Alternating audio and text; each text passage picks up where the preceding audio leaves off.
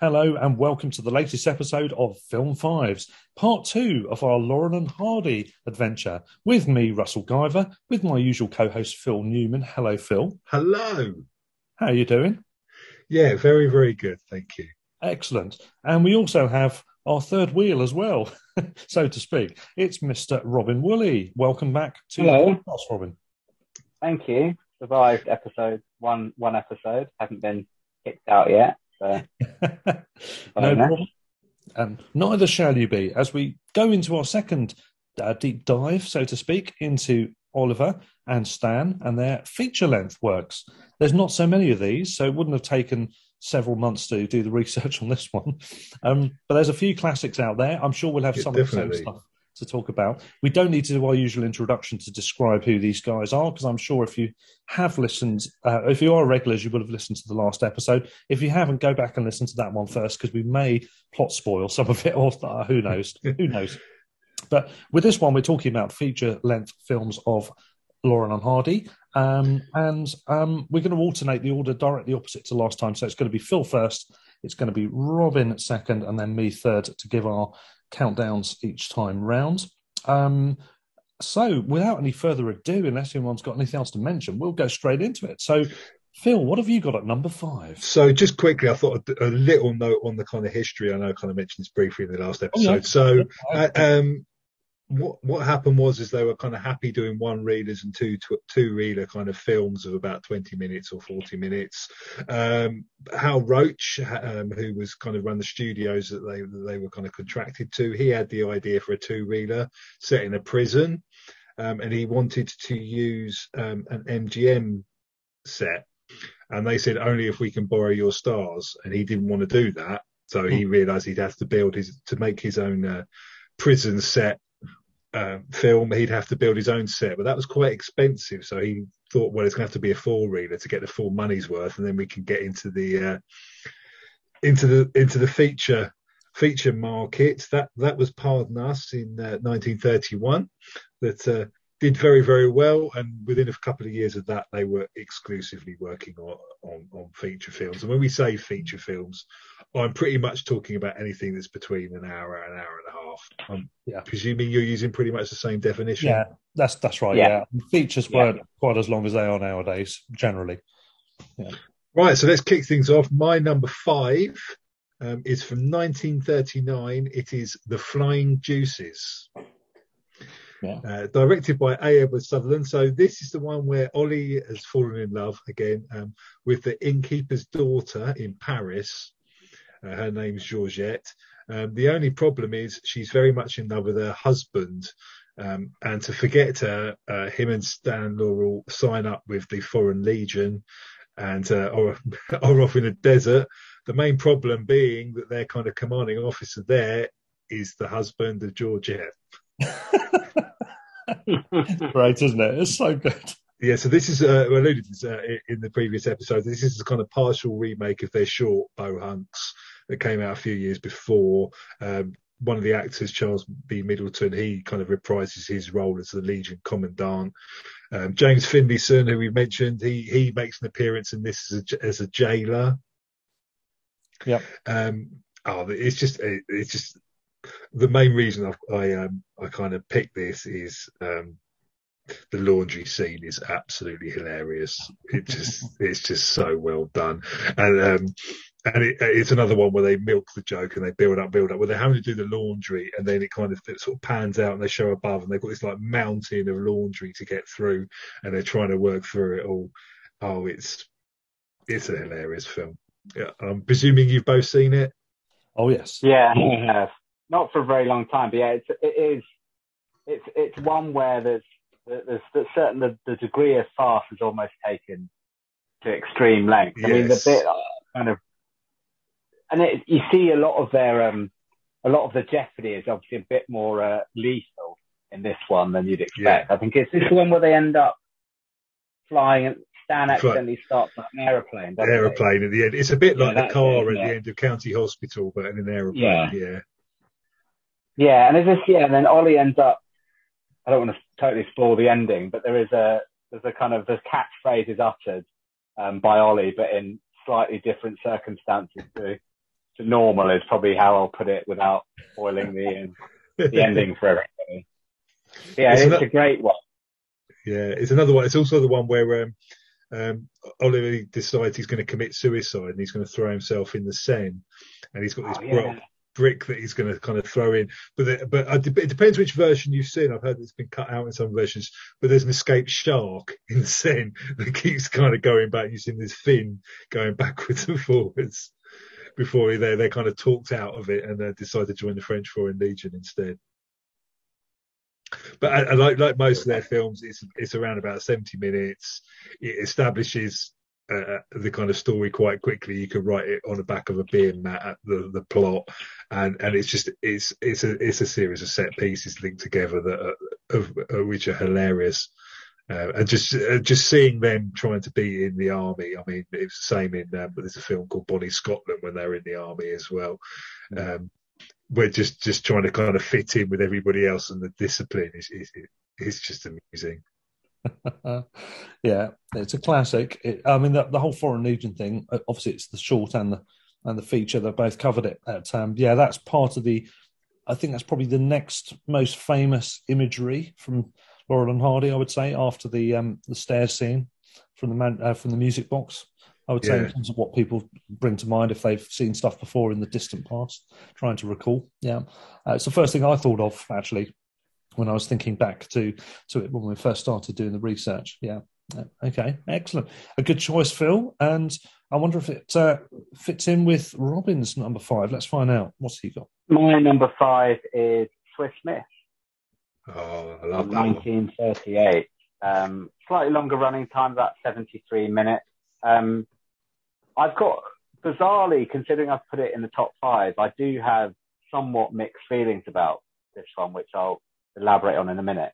Mm. The reason why really it fits in the top five, there's a particular scene in here which you can probably imagine what I'm going to mention, which is the bridge. If I think about any, yeah, if I think about any Lauren Hardy scene and I close my eyes, this will be the one that will automatically come to my head, which is, you know, the rickety bridge, the piano, and the gorilla. gorilla, and everyone in Tyrolean dress. Um, and you get this sort of glorious mix of sort of slapstick and suspense because you're not quite sure.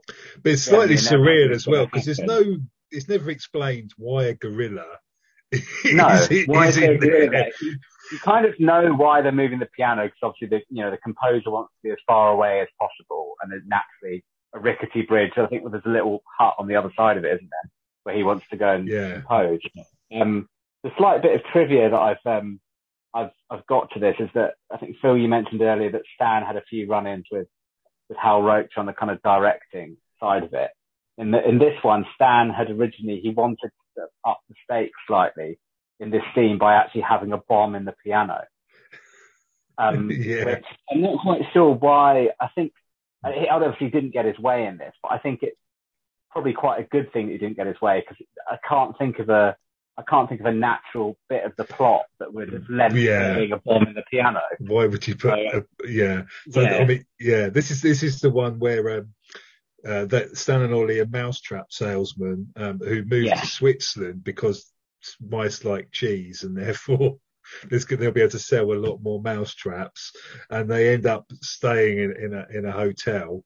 Um, because they're kind of swindled out of their money, aren't they? There's a brilliant brilliant um, scene when they're in the cheese shop when they're drilling holes in the floor. It's so good, isn't it? It's, it's a fantastic scene. And so they end up having to. Film where it, sorry, you go. So they end up obviously having to work in in the in the kitchens to kind of pay for their pay for all the room and board that they that, that they've had, and staying at the same hotel with an opera singer and his wife who he doesn't want to be there. it's, and it's another one where it's, it's actually it's a it's another sort of seemingly brilliant idea from Stan, which is to take a mousetrap business to a country that's full of cheese. But yeah. it's just obviously poor, poorly executed. Um, and there's this the kind of the you know being paid with a false currency in the tea shop, and they're then yeah. go and use the false currency to then go and have a slap up meal, whilst of course being very rude to the chef. Yeah. Who then turns out they can't pay. Um, but the, the bit that kind of slightly it's the the the composer and his wife, um, Victor and Anna, are the they're the two characters in the the Laurel and Hardy universe that I probably find the most irritating. Um, yeah, actually, I can see that. Um, and but I think it, it, does have it does have the the effect of actually it, it creates an even stronger desire for, for for the audience to kind of want Laurel and Hardy as the underdog to kind of prevail over them. Because think, um, yeah, Victor Albert, isn't it the the composer? He's yeah. horrible because he just wants everybody to he wants to be kind of have the right conditions to work it. So he doesn't want his yeah. wife there, and he wants everybody to wear a certain type of dress in the hotel. Yeah, so and no noise. Everything has to be correct. Yeah. And obviously, um, his wife then uses Ollie, or sort of uses Ollie's heart as a pawn in her game, you know, to make her husband jealous. And you know, Ollie being, as we said, the kind of, you know, this sort of innocent, simple character, kind of falls falls in love with her, and obviously becomes sort of collateral damage. And you've got this brilliant scene where he then goes to serenade her. Um, yeah. You know, at, at one point. But it's um my main kind of criticism of it is that it tries too hard to be a proper film. Um, in that if you look at this, you go, there's it, there's such a big cast. You know, it looks there's a lot of it. Just it's quite unlike Laurel and Hardy. It looks like Hal Roach decided he wanted to try and make something that was basically a proper. I think he was actually. Film uh, it might have been this film, or it might have been another film that year that he was looking to move into colour as well. But the, I think yeah. they looked into the cost of it, and then it never kind of, kind of thought, well, no, it's just it's just not worth the effort. But the kind of the impact of it is that you you lose the, the kind of the scenes that Stan and Ollie sort of solo scenes get used to and all of this. A lot of them feel a lot more rushed in this compared to some of the other films because you're kind of feeling like they're, they're shoehorned in there to try and get the plot moving along. Um, There's a actually, couple of big think, big musical numbers as well, aren't there? Yeah, aren't there? Seems to, breaking into song. Yeah, there's a, they, they, kind of have a bit of a tradition of of kind of having branding or sort of a blending operetta and, and comedy, which I had no idea because you've got Fra Diavolo, you've got Babes in Toyland, you've got the Bohemian yeah. Girl, which all these links to opera, which you wouldn't think slapstick would be a really good bedfellow for it, but they they managed to make it work just about somehow. Yeah, it does. I think it's. I, I've come. I find myself thinking if you sort of if you actually remove the main plot from this and the kind of slightly irritating side characters, what you're actually left with is the core ingredients for a very another very good short. Yeah. If if you were to look at it in those terms, but I say it's it's in the top five partly just because you cannot leave. That iconic scene with the bridge and the gorilla. Yeah, that's um, one of my favourites. Yeah. You just can't leave it out. So that's why it's um it's in there, but it's very much in there. Yeah, it's that. That's it. How much weight do you put on uh, scenes that are just so symbolic, so um, iconic? Yeah. Does that does that propel it in rating? I suppose it does sometimes, doesn't it? yeah, well, yeah, it, it, that it made me laugh a lot. I've got to be honest. Yeah, yeah, good stuff. Shall I go for my number five then? Yeah. Yeah, cool. This won't take long because it's already been mentioned. It's Flying Deuces. I had a, a, real trauma deciding on my number five. This quite often happens, and I always mention this. But um, my top four were set, actually. But number five, I wasn't sure. I was tempted with Saps at Sea for a while, which I yeah. found intensely amusing with a, like a brutish uh, thug on the run. He's described as an international spy but he looks like a like a low grade boxer. Yeah. nonetheless, apparently he's a dangerous killer. He's escaped on the run, and um, he, he, stumbles across these guys who've, who've, decided to have take the sea air by by staying on a moored boat. But yes. the boat doesn't stay moored because the goat gnaws at the rope. The goat that they brought with them for the goat's milk uh, gnaws away at the rope. The rope takes them away to sea, and unfortunately, the um, the dangerous criminal is hiding out in the somewhere on the boat when they when it floats off. That's quite funny, and it nearly... yeah, that oh, that was their last Hal Roach film, wasn't it? And probably their last good yeah. film. And flying and, and um and, and, pick up your uh, pack up your troubles and a chump at Oxford were close, but didn't make it as well for me. But the first film without Hal Roach is the one I picked at number five. So we've already talked about it. It's okay. Flying Deuces. Yeah. Yeah. Great so film. I, I, haven't really got much more to say about that other than one bit of trivia I've read, which is that um, apparently um, this is where Oliver Hardy met his future wife, script supervisor Virginia Lucille Jones. Oh, okay. Yeah. That's the only bit. yeah. yeah. No, I've got nothing to add. Nothing else to add on that either. It's yeah. one that I haven't watched for a while, so it's prompted me to put it towards the top of my list of ones to go and watch again. Yeah, yeah, that's it. And in fact, actually, one other, one other bit I'm reading says, um, sadly, the boys would only make end up making one good film after this one brackets Saps at Sea before moving to MGM and Fox, where they were stuck in a bunch of bad or very average films. That's what it says on. Yeah, on I think that's probably his alluded earlier, wasn't it? yeah, yeah. I think it's because Stan would be so heavily involved in the writing and the directing and every part of it. And when he moved, when he moved to MGM and Fox, they were like, "No, you're an actor. You go where it and do as you're told." exactly. It was It it was- was, a it wasn't the mistake, same. Yeah. wasn't it? Which is odd considering how successful and how prolific they'd been with that formula of him being. Yeah, I think the films they, that they did in the 40s were still very successful, but I, and they still made obviously a lot of money at the Yeah. time. But but yeah, commercially successful, but maybe not quite so critically successful. Yeah. Yeah. Uh, so, um, yeah, my my number four actually is uh, Swiss Miss. So Okay. hence Yeah. I had some notes on it. The only other sort of thing I had to mention is directed by um, John G. Blystone, who right after they made this, they made another film called um, Blockheads, and um, he was ill, I think, while making both of these films, and he died shortly after Block, Blockheads was uh, was Mhm. completed. But I think Oh. he directed a few of their films. Yeah. Well, Yeah. handily, with a nice little segue, Blockheads is my number four. And And it's my number four as well. And it's my number three. So let's, let's talk about this for a while. So, Blockheads 1938, running time just under an hour. The thing that attracts me to this one um, is it's got this kind of Simpsons-like predictive quality, where you know there's the real life story of the Japanese soldier, I think Hiroo Onoda, who Exactly. continues to fight in World War II for 29 years after the armistice. yeah. Only believed the war was over. Basically, he wouldn't believe the war was over until his original yeah, wartime commander came and told him to kind of lay down his arms. And they must That have. was why it that always one. I I bet they did. They must have been influenced by it. it's just kind of, well, no, um, because this film came out before World. War Two. Oh, yeah, that, that's a good point. Yeah, so, So, they wouldn't have done, would yeah. they?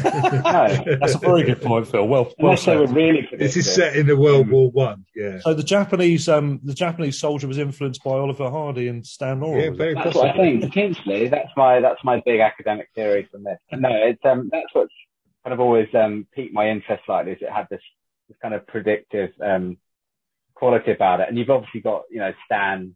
So the premise is that you know they're in they're in World War One. They go over the top for this big battle. Ollie goes off over the top, and for some reason Stan is left behind to guard the guard the trench. Trench. And then he then stands guarding his post for I think it's 20 years, isn't it? Yes. Yeah. Um, and I think it, it's kind of it's the perfect characterization of his his very literal nature as a character. Yeah. Basically, stand there and guard this, and he will basically until he's told. and you can see that you can see there's this huge pile of tins that he's been eating Yeah. the same thing, and you can see where he's been he's been marching and turning round because he's just sort of drilled a hole in the, in the kind of yeah. yeah yeah It's um it's very good, and you get this quite unusual, you know, moving scene where Ollie and Stan are kind of reunited after Stan is kind of it comes back home, and I think Ollie reads about it in the newspaper, doesn't he? Yeah. I think. But Rushes it's- round. Yeah. and, um, also simultaneously hilarious because he couldn't get comfortable in a wheelchair, so he decided to just sit on one of his legs. yeah, yeah. And then Oliver very good. thinks that, that, he, that he must have lost his leg and he's trying to help him with him and carry him. And it, yeah, this is And, it- and it's not a short joke; it goes on for a few minutes. Just and he's yeah, no, really carrying him, doesn't. isn't he?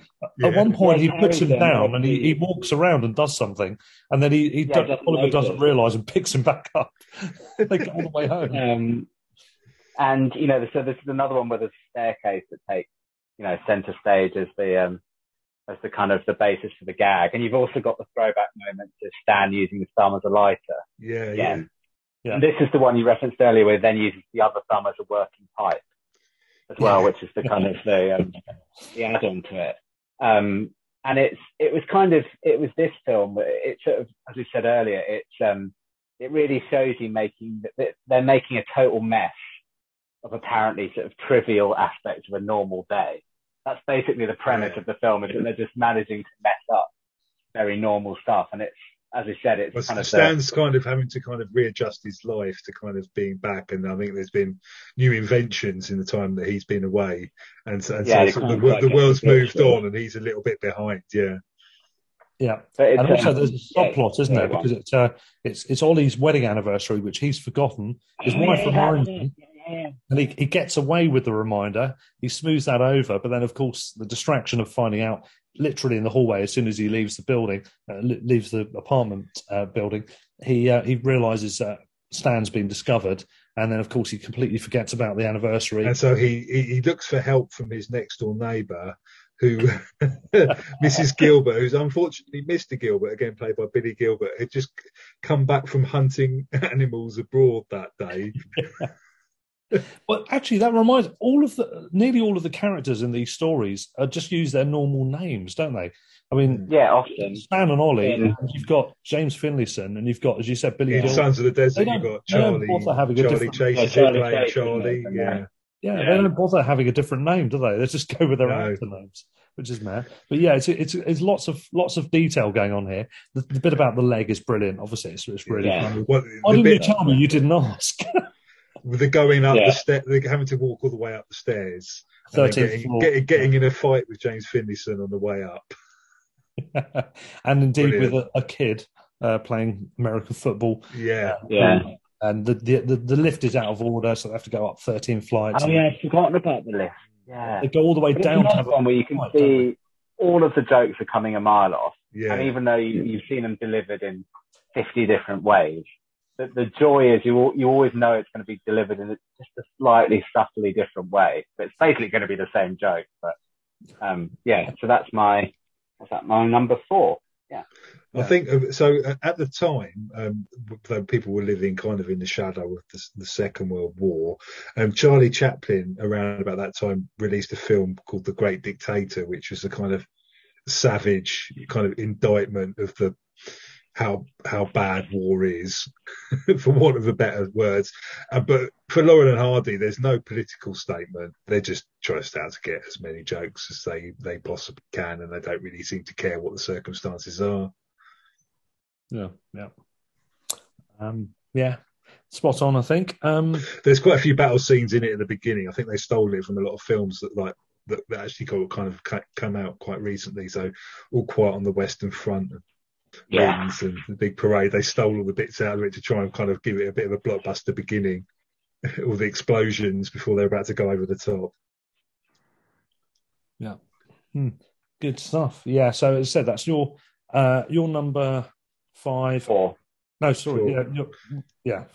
No, sorry. Yes, Robin. Robin and my number four, and, and my number three. three. Yeah, right. Yes. So we're already back to Robin. Is that right? yeah, that's cool. Yeah, me again.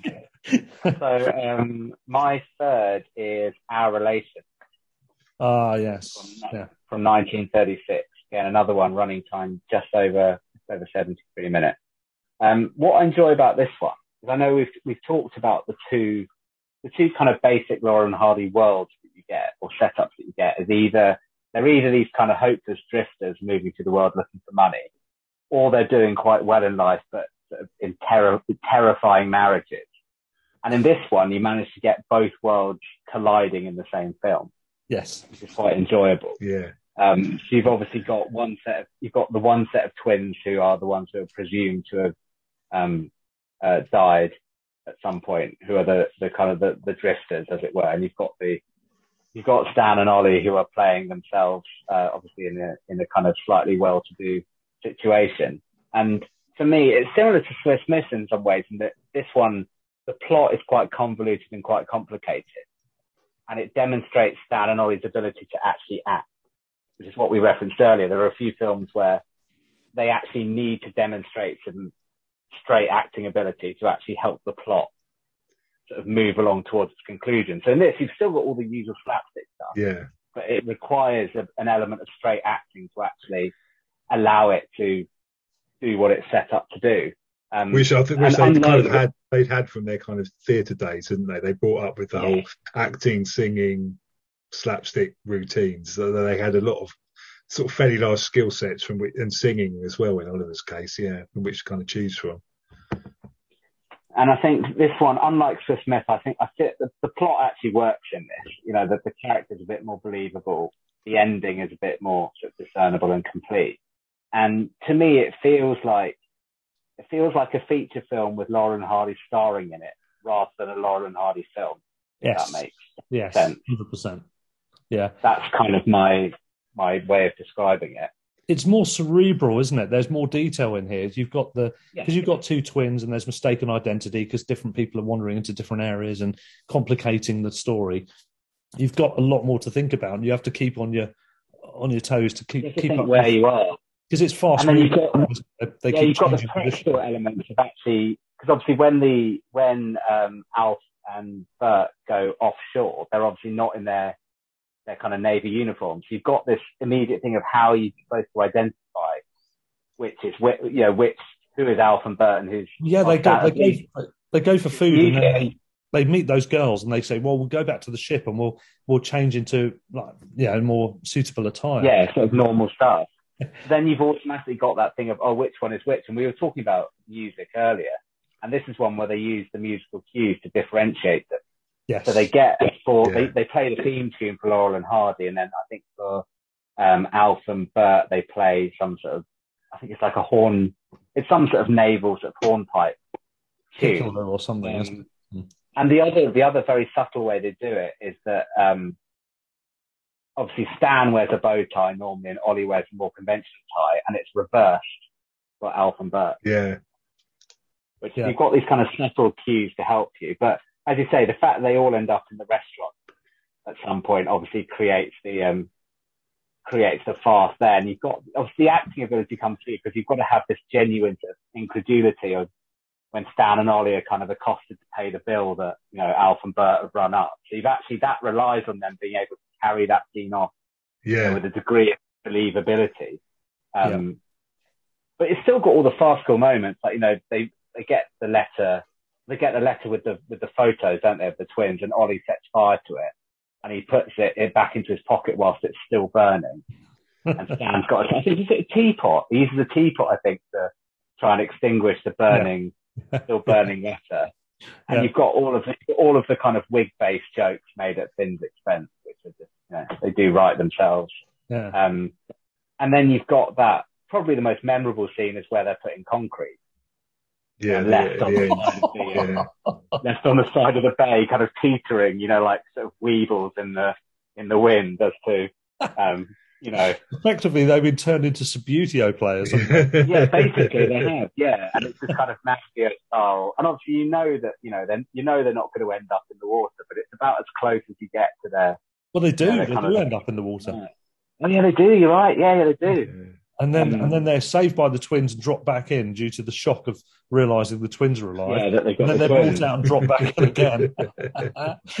it just it, it has multi layers to it. This film, as you said, it feels more like a film that happens to be with these guys in. It seems Yeah, rather than specific. Yeah, Yeah. Yeah. So that's my um that's my number three. and it's got James Finlayson in it playing an engineer as well. Can't can't forget him. Yeah, yeah, Make his Kind of customary quite a- appearance. quite a sly character because because obviously he's um he's kind of saving he's kind of trying to save up isn't he? he's trying to save up all his money and he says to Alf and Bert that he'll look after their money to help them become richer I guess and then he refuses to give back the money of doesn't investment. Yeah, yeah. all of that but no it is it's um it's a great one so it, it's probably the one that works as as well as a proper feature film as any really Yeah, I think anyway so. Brilliant. nothing else to add on that from me Yeah, I think it's really well constructed. It's a great film. Good choice. I knew it'd be in your list because you mentioned it to me before. That, but, it was right, kind of in the middle of their kind of what you would call their kind of golden period. yeah Um, kind of you'd had um, Babes in Toyland, Bonnie Scotland, Bohemian Girl, then they did Our Relations, and then after that it was going to my notes, Way Out West, and then Pick a Star, Swiss Miss, Blockheads, Flying Deuces. You know, that's when they, I think they were they, they were definitely at their peak. it really has. yeah, that it's very much in their sort of arc of um of, of peak. it's it's got that classic Hollywood feel, hasn't it? Whereas uh, anything else they've done tends to, or a lot of most of what they've done is is just it's Laurel and Hardy stuff, whereas this is more classic Hollywood film, which just happens to have Yeah. those. You, know, you have lots of a big stories, don't you? Quite a big cast, and actually, you know, a lot of the, a lot of the, um, they're not, they're not necessarily at the centre of everything that goes on. Yeah, that's it. No, that's right. Yeah, exactly. There's more to it than meets the eye, and you've got classic uh, gangster types in there and that sort of thing as well, haven't you? Yeah, not too bad at all. Good choice. So, um, to my number three then. Yeah. We're number th- we are at number three, aren't we? So I've I've gone for one of the classics. You guys may have it higher. Um, I, I hope it's in your top five. Uh, Way Out West, the 1937 classic, hour and six minutes, qualifies as a feature, um, and it's uh, star- uh, sorry directed by James W. Horn. He did quite a few of their films, didn't he? their other ones, yeah. Charlie Rogers involved in the original story, along with a guy called Jack Jevne, and also um, uh, a screenplay by Felix Adler. Um, and this is the story of two affable buffoons, surprise, surprise, who, who are How they got this job in the first place, I, I dread to see. It's ridiculous. Yeah, They're ambling across. not touched on, is it? They're This ambling. person's never seen any of their other their other work. Yeah, And it, it also, this one also seems to have gone back in history about 50 years from where America was at the time. It's suddenly become a Western that's never Yeah. kind of fully explained. Why, Phil? Why wasn't this our number one when we did westerns? That's why I want to. Well, well, this is actually this is my number one. oh wow, that's a plot spoiler. Fair enough. It, it's brilliant. May as well cover it All off of my now. top three, in my opinion, are brilliant films. It's Really- my number. It's my number two, so we will be coming back to me Well, after this. So Okay, yeah. brilliant. Yeah, so that saves us a bit. So we could we can share this one out, Phil. But if I do the if I do the Yeah. top then, so they're ambling across the countryside. Uh, uh, Ollie later says, "Oh, I'm I'm a southern boy," and they've clearly come from somewhere that's gone to somewhere that's not the south. So they've walked God knows how long to get to this town, this one one horse town, as it's described by one of the characters, in order to deliver the Rushwood Gulch, isn't it, or something like that? Yeah, Yes, that's right. Yeah, Yeah, yeah. that's it. That's it. And they they walk. They're walking along, and um, they've they've they've made this long journey in order to deliver the news and the deeds um, related to an inheritance. Um, Mary Gold Roberts, mine, isn't it? Yeah. gold mine. Yeah, Mary Roberts' um, father has died, and he's left his entire fortune to his, I think, his only daughter, uh, Mary Roberts, who's been left in the guardianship of a, what is now at least a saloon owning couple, um, who are a little bit chancerish in their nature, shall we say. Along the way, they're walking along doing the usual slapstick stuff. Ollie's being dragged along by a donkey, and then The they bit go, where they have to walk, cross that sort of ford. Yeah. Oliver just goes all the Oh, way God. under. That's, finds- that's like the finds first really big laugh, isn't it? and he, of course, he keeps going into the same thing. Yeah. uh, several times, including right at the end of the film, which of course you can see coming a million miles away, but it's still funny. Um, and what happens is, of course, being a bit naive and Stan tending to explain stuff that's supposed to be kept quiet, which is another recurring thing Yeah. with Laurel and Hardy. Um, they get to the saloon bar. They ask about Mary Roberts. Uh, the barman uh, is, is answering the question. The owner hears it, comes over, says, I'm her guardian. What's this all about? And finds out that it's to do with this deed. And of course, instead of giving the information to his, uh, well, effectively His his, ward, uh, yeah. his ward, which is basically the kitchen help, in essence, um, as, as he's arranged it, uh, he tells his actor slash singer wife, who basically is the She's a sort of saloon singer, isn't she? yeah, a bit vampish, a Yeah. bit You expect to see her turn up in blazing saddles. Yeah. Exactly, exactly. and you put Blazing Saddles in, so you should have had I Way Out did, West in yeah. there as well. but anyway, um, in the Western one, but um, yeah, so so they they concoct a notion, a pretty easy scam to con these people into thinking that Mary Roberts is in fact. Um, the wife of the saloon bar owner, who is played, of course, by James Finlayson. It's his sort of biggest role, I think, in any of It their is, yeah. Yeah, it is. Pretty good. is. it? And uh, yeah, they they quickly dupe them, and so they they get stuff sorted. There's a whole load of then immediate realization, followed by chasing around trying to get the deed back in the upstairs room of the saloon, and all sorts of other stuff goes on. Um, they, they, they try to burgle at night, and again, a bit like um, the uh, Night Owls film that I was talking about, the short, Yeah. the last episode. Um, there's the, one of the noisiest burglaries you could possibly imagine, Yeah. where they fall through roofs, they smash through windows. yeah, they. I think they're playing a piano at one point. No, that's the um, that's the the other guy, isn't it? Um, but um, all sorts of shenanigans occur, and The, essentially, the, the, the bedroom scene in this is is just classic. Isn't Oh, yeah, I the think, tickling. Yeah, the tickling scene is classic. it's so good, isn't it? Good Stan, of course, this is that gets Yeah. tickled, and he's laughing, and long after he's not being tickled anymore, he can't stop laughing. Yeah. point where he's giving Which means you can't pizza. stop laughing watching it. He's laughing so much, he hands over the deed, doesn't he? Yes, He's laughing. Yeah. He's like, he just gets. He's laughing so much. He Hands has it to. to her. He's hidden in his shirt, I think. Isn't it? He's hidden Yeah, the deed in his shirt.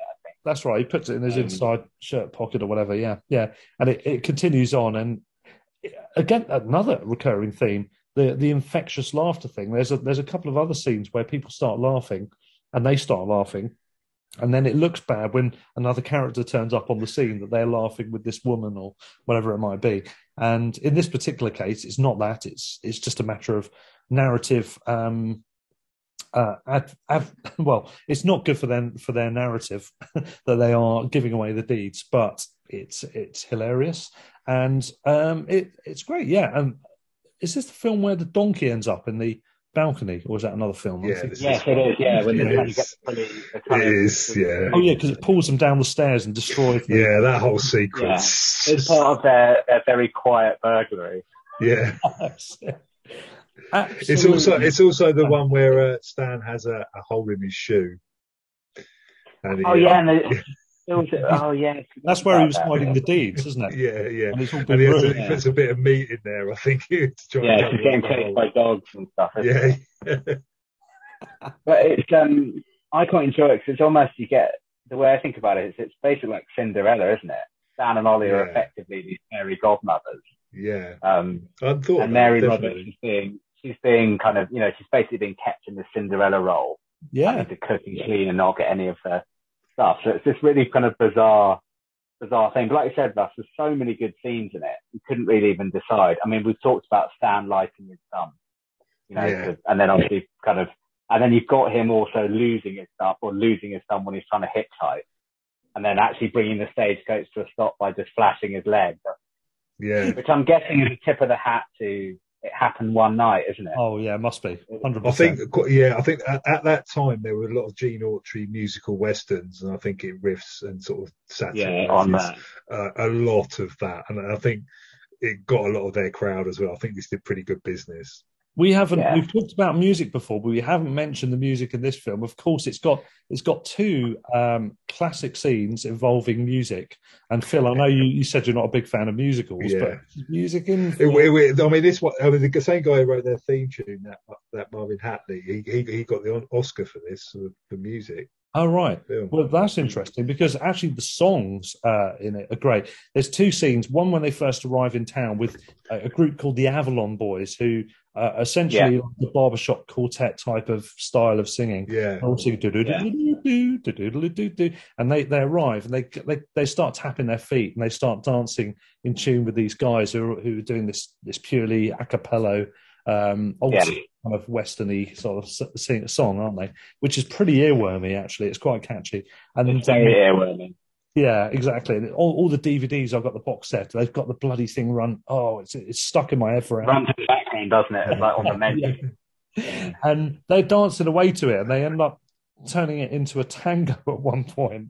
and i've got to say Yeah. Hardy can move pretty sharply with his little twists Yeah, he can. And I think Yeah. it, it's another his voice as well actually is pretty good not, Yeah. not in this film but in it's general their total innocence, isn't it? Hmm. It just illustrates just how that they're just they're basically just gonna have a laugh whenever Yeah. the opportunity turns up. Yeah, and I love the scene where they then finish the song. So Laurel and Hardy walk through the saloon bar entrance, and you just see an appreciative kind of like um, chuckle from the from the singers as well, as if to go, "Ah, that was good. They joined in. That's great." The other scene, including singing, of course, is one of the most famous bits about Laurel and Hardy, which I can't believe I didn't think about until we started talking about this film. But of course, we have to now that we are talking about it. Is on the trail of the lonesome pine, which many people Yeah. that don't know much about Laurel and Hardy will know about, which is a classic song. It's an old sort of um, is it Alp? Uh, what's it called? The uh, uh, something Asians mountains in. Um, anyway, the blue. It's the Blue Ridge Mountains of Virginia, isn't it? Yeah. On the Trail of the Lonesome Pine. And there's a brilliant gag in there where it's a double gag. Um, Oliver Hardy, who's got a good singing voice, is singing along with some guy in the bar. He joins in and seems to be fine. It's going well. Stan's joining in in the background as an accompaniment, and and then suddenly he his voice his voice um, his complete voice tone changes. He gets banged on the head, doesn't he? By yeah, I can't remember. By the mallet. There's uh, Ollie asked the barman for a mallet. Oh yes, that's right. Yeah. Because he's getting annoyed with Stan joining in. Yeah. Whack Stan on the head, and Stan suddenly has this enormously deep voice, who's joining in, and then he gets hit again, doesn't he? And goes into a complete falsetto as well. Yeah. Obviously, these, this isn't him singing; it's uh, it's a deep voiced guy in a high pitched girl's voice. Uh, the but- deep voice is one of the Avalon boys. Um, oh, is it? Is it? Yeah. For it, yeah, so. Oh, yeah. good knowledge. Good knowledge, Robin. And then he, he falls asleep perfectly. Well, falls down and ends up falling asleep. Where he ends up asleep perfectly on. I think it's one of the bu- a footrest under the bar or something, isn't it? Yeah. That he ends up falling down to. That's right. Yeah, he's, Like he's I say, it shows his singing voice is. I mean, Oliver Hardy's singing voice is. Um, it's great, isn't it? Actually. Yeah. What is that? Baritone or is that tenor? I don't know what. Yeah, I think it's probably more, yeah, tenor, isn't it? Whichever one's slightly I think it's Higher. tenor. It sounds like Josef Locke or isn't it? one of those kind of guys. And yeah. of course, the um, the thing about that because it was Trail of Lonesome Pine was actually released in the UK charts about Yeah. 1975, wasn't it? Yeah. I mean, Got I, to number two, got to number two in the singles chart solely Yeah. because John Peel John Peel was plugging it on Radio One. Oh, brilliant! Oh, fantastic. I think he had the he had the evening show on Radio One at that point, and he plugged it quite hard, and it reached number two. Yeah, I don't, I don't know where it seeps into my consciousness that song because Laurel and Hardy in general. I remember the whole thing with watching films on TV, and I remember that song, but I don't know where it fits in together. Did I hear the song first? Maybe I don't. I don't know, but it's it's a um, classic. Probably, yeah, I don't know. It's difficult. I think the song was written in like the early 1900s, I think, wasn't it? So it wasn't. A, Yeah. It's been around for a while. It, it was of traditional one. Yeah. yeah, had this came out, but yeah, say it's um, I said earlier, Ross. I mean, any of these could have been number one, really. Yeah. This one, I just, yeah, it's just because it, it again, it's another one that works as a as a story, but it's just yeah, it's just it's got so many famous scenes, and in fact, the one, the bit that we've not mentioned, Russ, you were saying when they're fighting over the deed, and they end up upstairs, and I just that bit where Ollie's just constantly blowing it, just so it's just a little bit out of Finn's reach every time. into the bars, doesn't it? Yeah. Yeah. it's brilliant. There's some great lines in it as well. We've mentioned some of them already. There's one which, um, when they're trying to con them out of the deed, Lola Marcel, which is the saloon wife, says, um, "Tell me, tell me about my dear da- d- dead daddy. Um, is he? Is it true that he's dead?" And Stan goes, "Well, I hope he is. They buried him." there's, there's loads of those kind of lines all the way through the film. So it's it, it, like it's just this literal character again, isn't it? There's no Yeah. kind of um, He always is this literal kind of figure, isn't he? Yeah. Um, Yeah, the- one, of, one of the other lines that Oliver Hardy uses in this line is a lot of weather we've been having lately. Brilliant. That must almost be a. Isn't that some sort of running joke with knowing Stan was a British guy originally, and Brits are known for talking about the weather? I'm wondering if there's some That's running, probably that'd have been some little some hidden gag. joke there. Yeah, maybe. But um, it yeah, it's it's great in so many ways. The more I'm talking about this, the more I'm wondering whether I've put it in the right position in the uh, in my top five. But it's As a I say, lovely. this is where when I said earlier positions had changed. This earlier, it moved from number three to number one for me. Yeah. Well, Phil and I have had this. Phil, Phil and I have had this quandary a number of times, number of occasions where we've we've changed our our top fives in the run up to, during, and I our remember you changing John Hank, Tom Hanks during, yeah. yes. Yeah, I did uh, listening to that. I couldn't help myself. It was just Yeah. too hard. It was too hard to, to pick. Anyway, there we go. So what? So this is your. Was this? I'm really attached. So this was your. Was this your three or two? This is my number three, and I'm And my number two. So I think Your number two.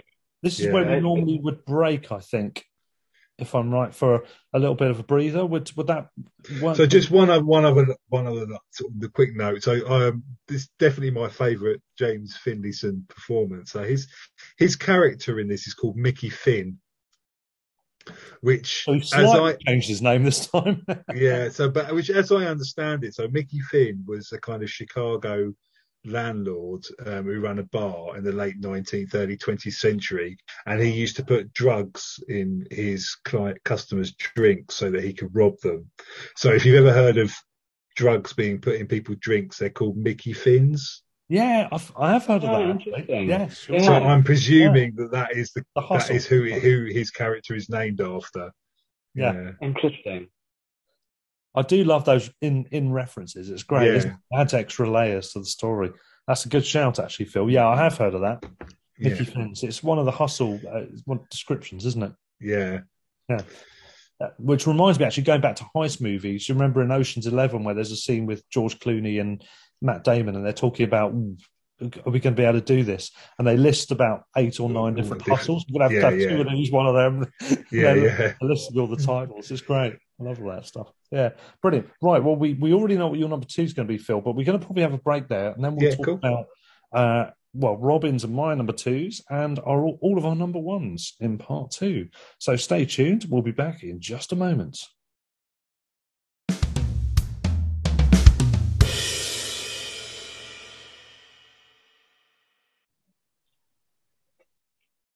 And so to Laurel and Hardy, episode two, part two.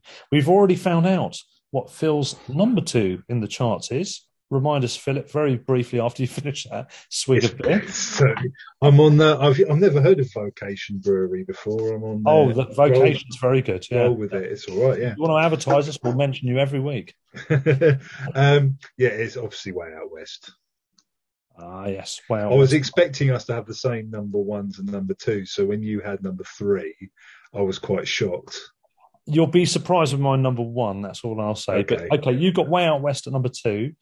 Robin, what have you got at number two? My number two is is a film that probably lots of people would have at number one, uh, Sons of the Desert. That's my number two as well. Yeah. It's my number one. oh, oh, excellent. So from 1933, running time just under 65 minutes. Um, this is, I mean, it's the it's the classic storyline that's kind of been. I think the Flintstones have, have ripped off this storyline. I think it's been in a few other sitcoms.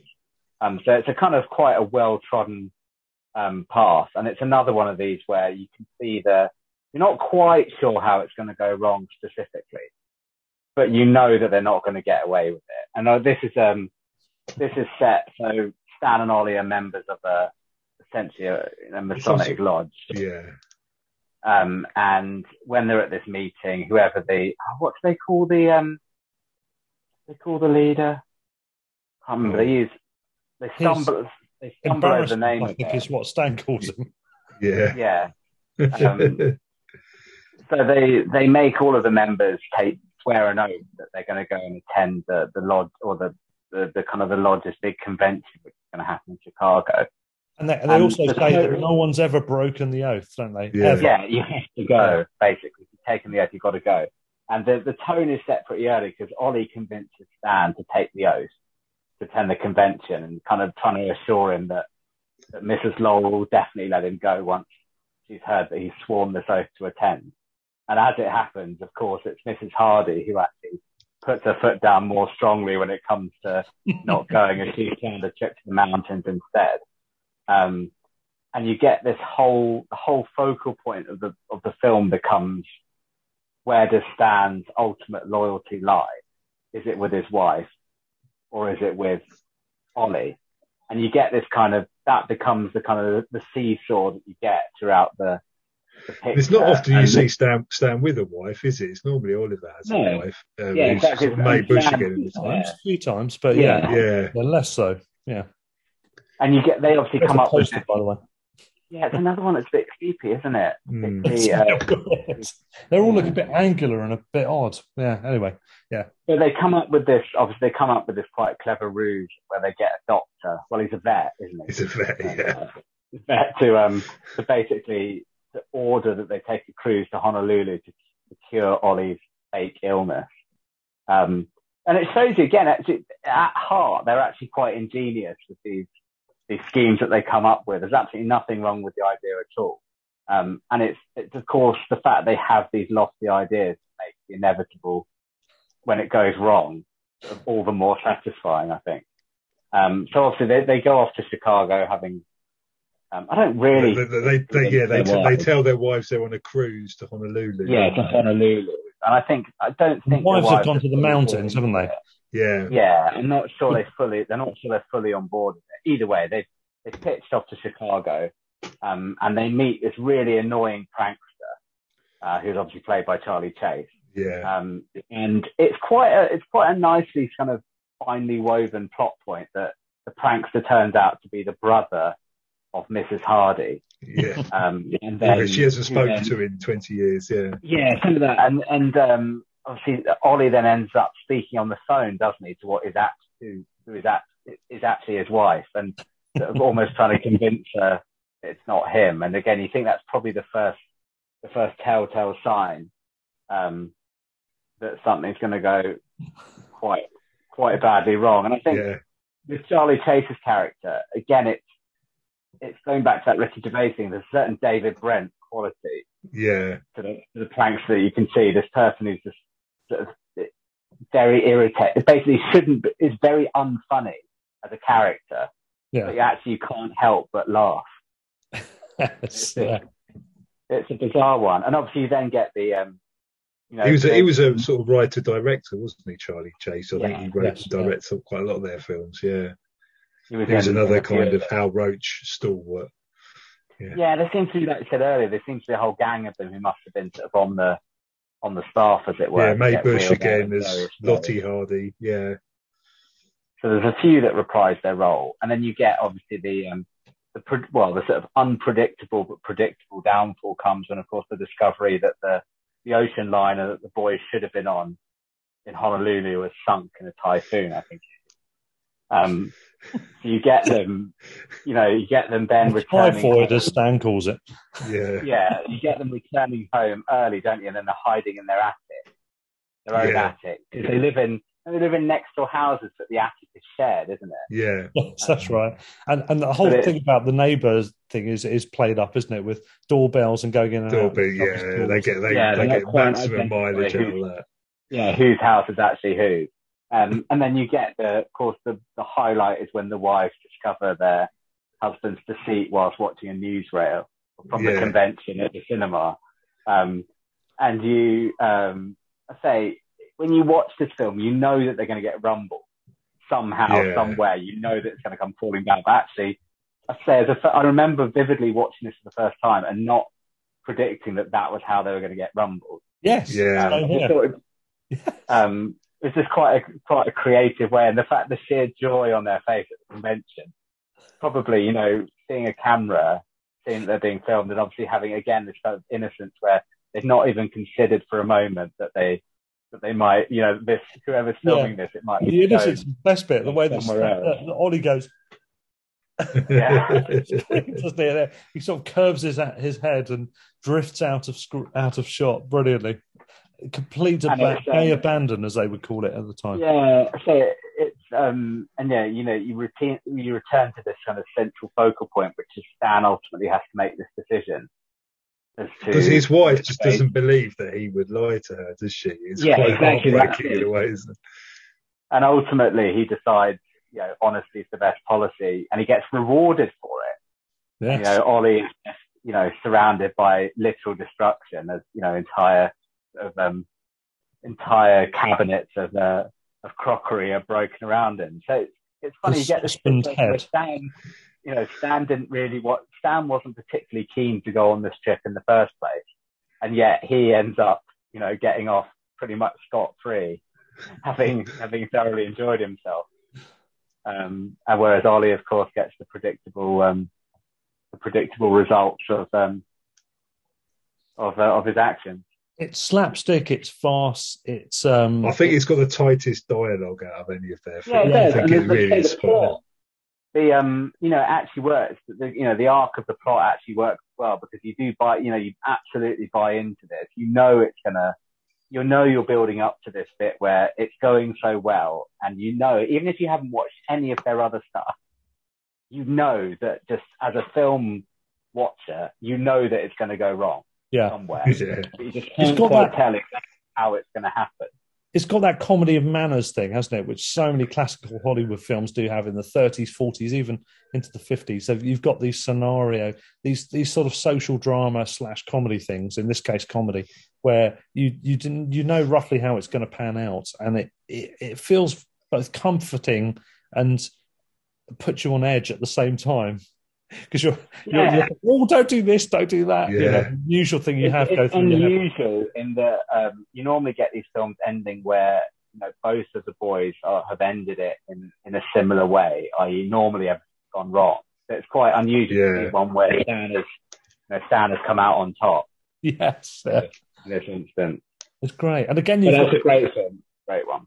you've got the scenario of the wives as, as these daunting figures not to be messed with, and you've got these really futile gestures of defiance by usually Ollie, Yeah. uh, which just going nowhere, and you know they're going nowhere the moment he starts trying. and, And and of yeah, course, the um, the the Laurel and Hardy fan club is called Sons of the Desert, Yeah. yes, the indeed, yeah. worldwide thing, and they all have whatever city you're in, whatever tent is the yeah. is the. It's all a bit. local That's all a bit weird, isn't it? When when I Yeah, first it's a little came to doing the research, I was thinking Sons of the Desert. Is that the one when they joined the Foreign Legion? It sounds like it, Yeah, doesn't Should it? be, shouldn't it? No, it's Like, not the title doesn't quite go with it, but um, Yeah. I think it was Right, so that's originally my- released under the title Fraternity Yours, but it got yeah, in the UK, yeah, it had a Yeah. different had a, had a different name.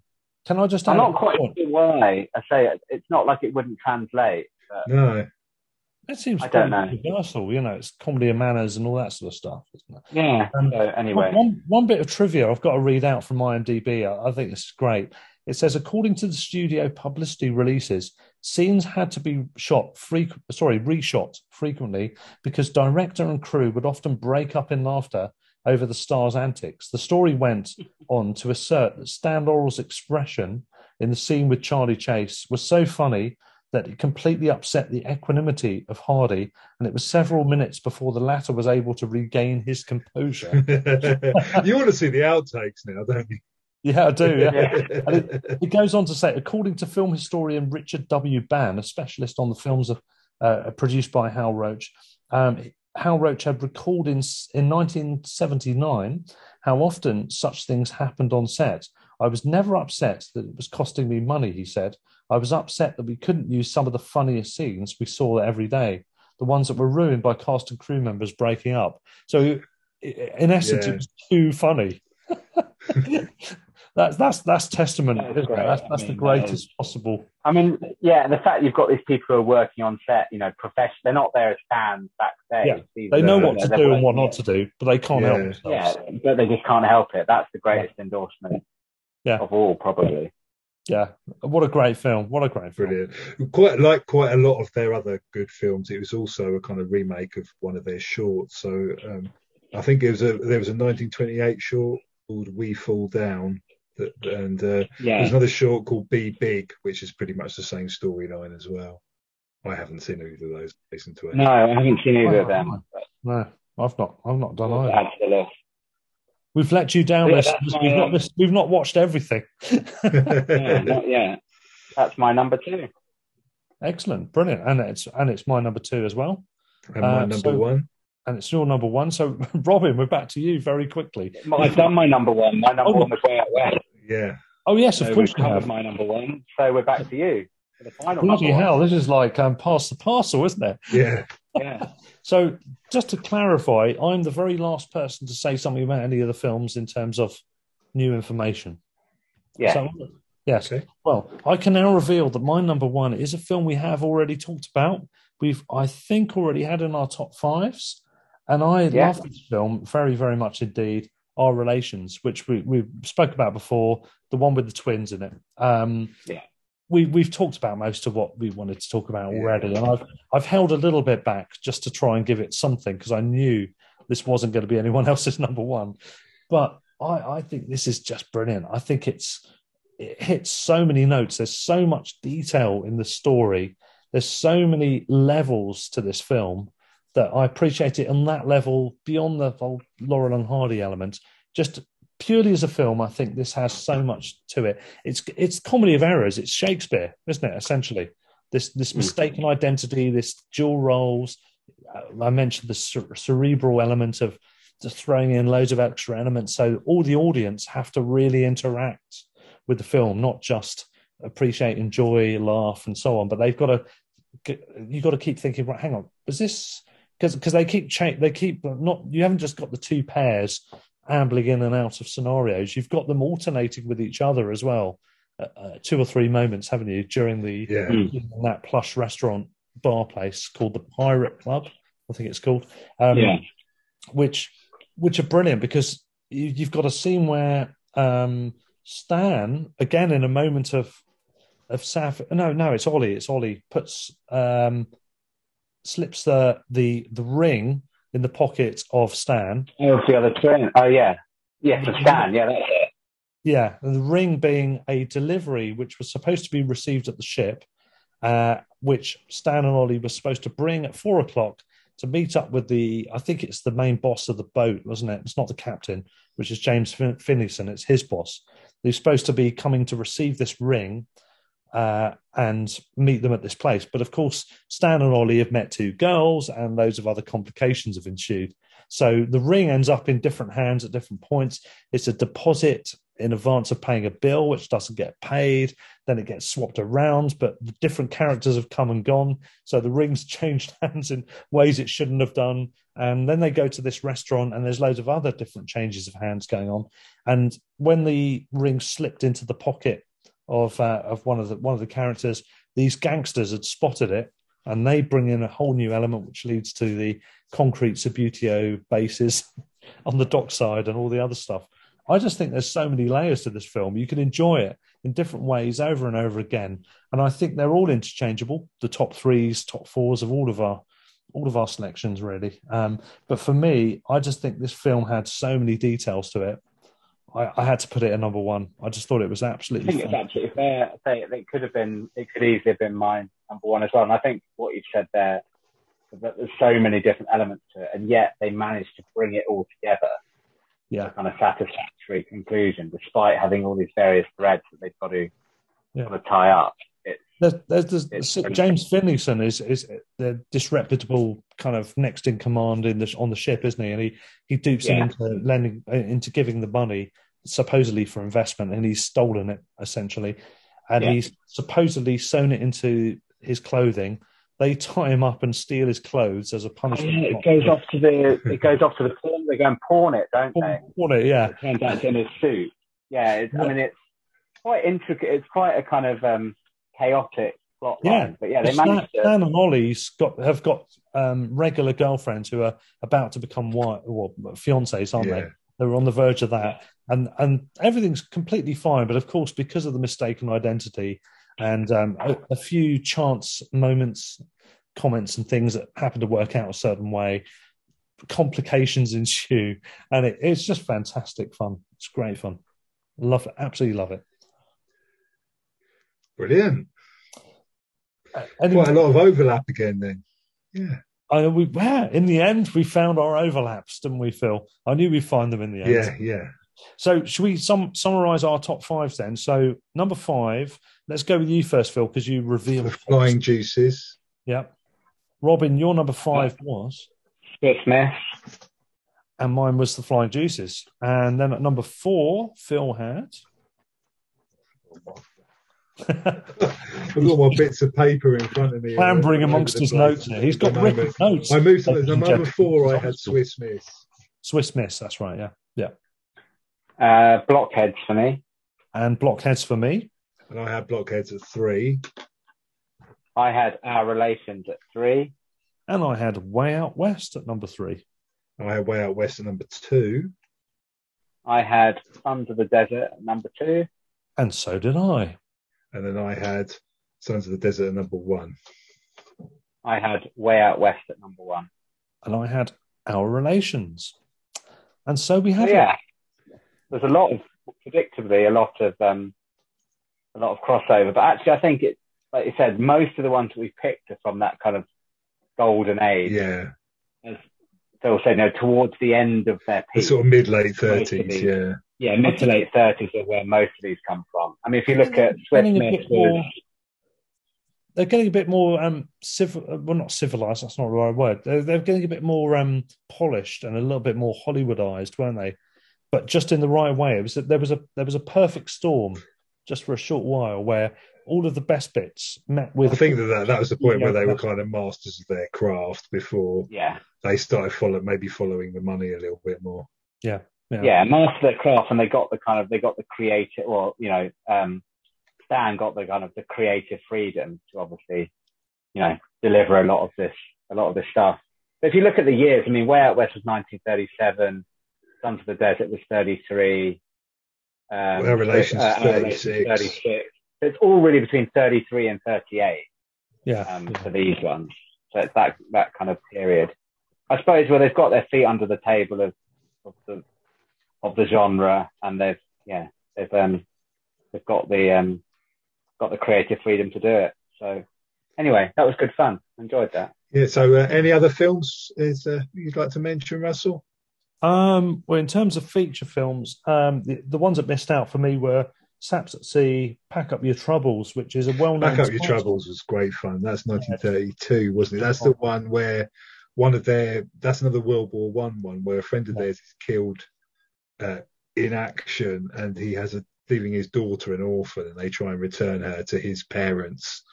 Yeah, and obviously everything goes wrong. I thought that that that was quite close to getting my list. I really enjoyed that. Yeah. Um, the only other one I'll mention, A Chump at Oxford, uh, interesting film. Yeah, I was about to mention the same Yeah. one. Yeah, because it's got a there's a two reel and a three reel version. Apparently, I think it was released as two reel in America, and in, and in the UK they had it as a three reel. So what they had is a whole different, effectively a different short story for about 15, 20 minutes, um, which was a, a setup, just a, a background to the characters. It then led to another one, ano- another section where the beginning of the the main bit, which the Americans also saw, which was where they um, they capture some criminals and are rewarded with ridiculously. Uh, the bank manager says, "Oh, uh, we can reward you. What what do you want? Do you want a job?" And they said, "Oh, we would we'd be useless. We're stupid." Effectively, he said, "We ne- we never had any education." And he says, "Well, I'm going to reward you by by giving you um, a, a a scholarship at Oxford." Effectively, how Yeah. that works Yeah. is ridiculous to start with. So would would a bank manager finance two guys to go all the way to the UK to get Yeah. Oxford education, which is utterly ridiculous? But they go to they go there, and of course, a load of pranksters clock that they're outsiders, like fish out of water, send them into a maze. There's a there's a classic scene in the maze where they go round and round in circles. You can imagine how that works out. And then there's a, a scene where they fool them into thinking that their their quarters within this university are in fact what is in reality is the dean's own quarters, and the dean eventually finds them in there, and hilarity ensues, etc. yeah. It's good. It's it's really good fun. It's really good fun. It probably is one of those feature films that's been stretched out. It's not really Yeah. a feature film, but it which is why I didn't make the top five. But it's good fun. Um, and um, yeah, pack up your troubles. I mentioned. No more to mention really. My side of it. What about Um, you? I it's a bit, little bit problematic. I did quite enjoy Pardon Us, which was their first film.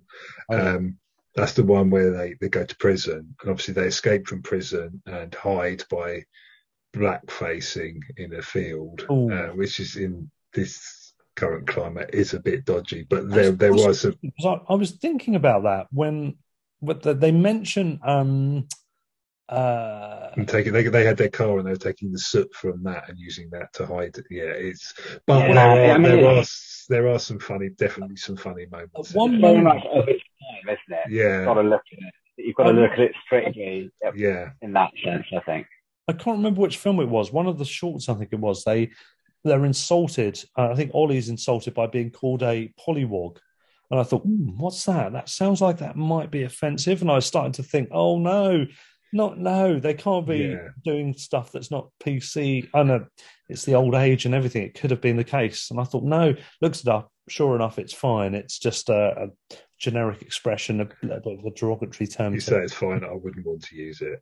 yeah, it's well, no, it's nothing to do with race. at Yeah, all. yeah. So I thought, okay, great, that's that's all right. And then now you've thrown this spanner in the works. Yeah, I do apologize. Um, another film of theirs, it was all right. It wasn't great. It was called The Bohemian Girl, but it has got one of my favourite sequences in it, which is where um, they're, they're making their own wine, and Stanley is trying to siphon it into bottles. And ends up, and it keeps fizzing up, so he keeps drinking it, so it's not to waste it. It gets absolutely paralytic. That is, is is one of my favourite sequences. I really did enjoy that.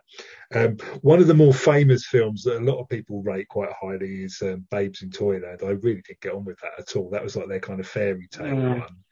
It was a sort of musical. Um, I, Oh, yeah, it, it, it was it was missing a, a lot of the sort of fun really for me. It was a yeah, not not for me. Thank you. It's based on an opera, isn't it? I think. I think so. Yeah. Yeah. Um, the only other thing that's come to mind, actually, you just mentioned. I know you mentioned musicals, and surprise, surprise, that didn't make your top five.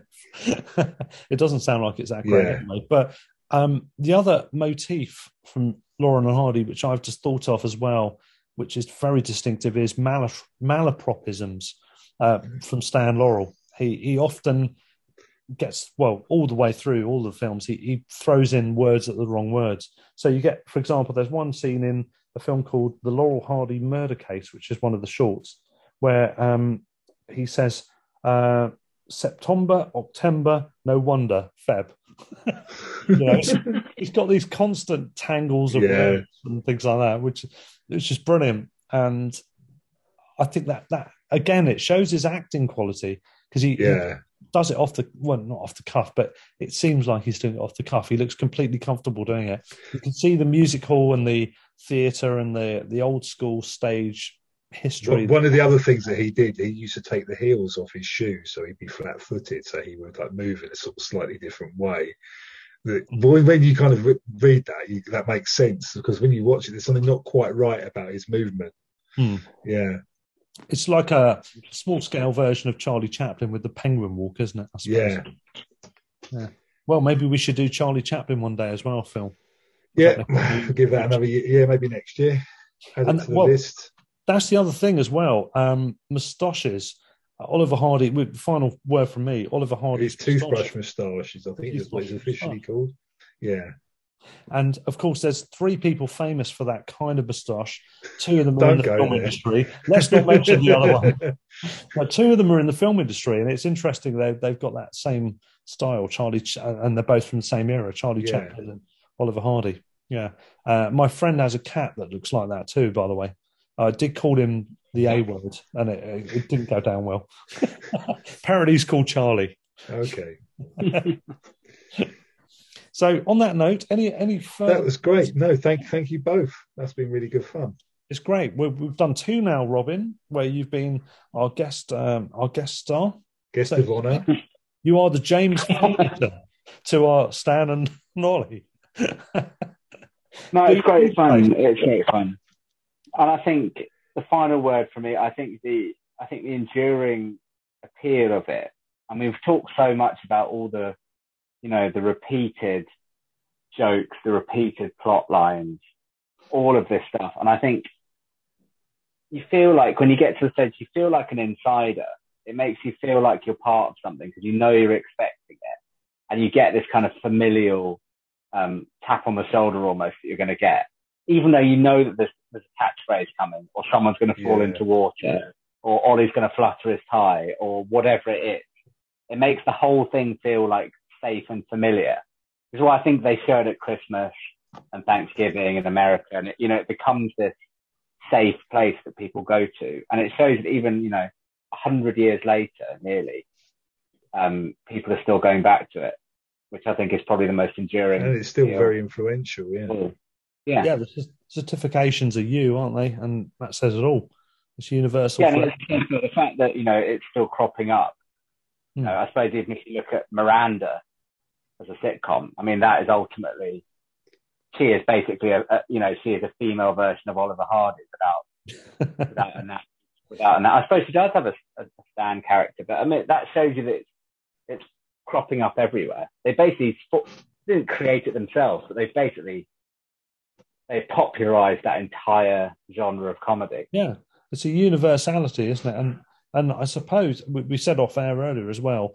The vast majority of their films are shorts that are twenty to twenty-five minutes long, and that is quite child friendly. It's quite family friendly. It's quite bite-sized in general. So people who, whatever their attention spans, whatever their ages, that that's quite agreeable. It's quite um, accessible, and even the films, the feature-length films, are on average no yeah. more than about an hour and 10 minutes, are they? Which is again pretty accessible. So I guess it's like Mr. Bean, isn't it? Mm, if you look yeah. at in terms of Mr. Bean's, you know, it's made a mix of shorts and feature films in the same. Yeah, in the same way. But, but, the Mr. Bean shorts are great, and the Mr. Bean feature films, they, they yeah, oh, they're, terrible. They're, yeah, they're, they're, they're terrible. Yeah, they they managed to succeed. I mean, quite often when you have a kind of kind of rapid fire hit rate in terms of humour in this sort of show, and you try and stretch that out to feature length, it doesn't genuinely work. Yeah, I mean, Mr. Bean is one of the most successful um, productions of all time because it. Yeah. Why? Because it's it doesn't need dialogue. It is yeah. immediately transferable to everywhere in the world. It doesn't even need a translation because it's effectively yeah. silent cinema. I heard, yeah. I heard, I read something. I'm not quite sure how true this is. That with, with when Oliver when Laurel and Hardy made their films, quite often they would film them in other languages as well by speaking pidgin sort of versions yeah. of French or Spanish that would then be overdubbed by actors from those countries later so that they could be kind of exported all the way around the world. Yeah. They've, I've got my, my box set of DVDs. I think there's a few foreign language. I haven't looked into it yet, but there's some stuff. Probably it's similar to was it Norman Wisdom films became incredibly popular in Albania, wasn't it? Yeah, yeah. he's one of the most like one of the only things that was allowed to be shown shown in the country because it was so sort of non-controversial. Exactly. Yeah, it's, it's family fun, and he, he's one of the most popular figures in Albanian in Albanian. Yeah. It's mad, isn't it? Incredible. It is mad. Yeah. Anyway, that was um, good fun. Thank you for letting me be part of that. Enjoyed that. Excellent, gentlemen. Well, we'll, we'll round it off there. So thank you very much to uh, Phil and to Robin. And I've been Russell, Thank and I you. still am. and until next time, uh, we'll be back with best films of 2022, won't we? At some point. Yes, that's what's next up. Uh, if you want to look us up and contact us, have a look at the episode notes. In the meantime, um, all I can say is thank you very much for joining us, guys. And this really has been a fine mess you've got us into. A really fine mess.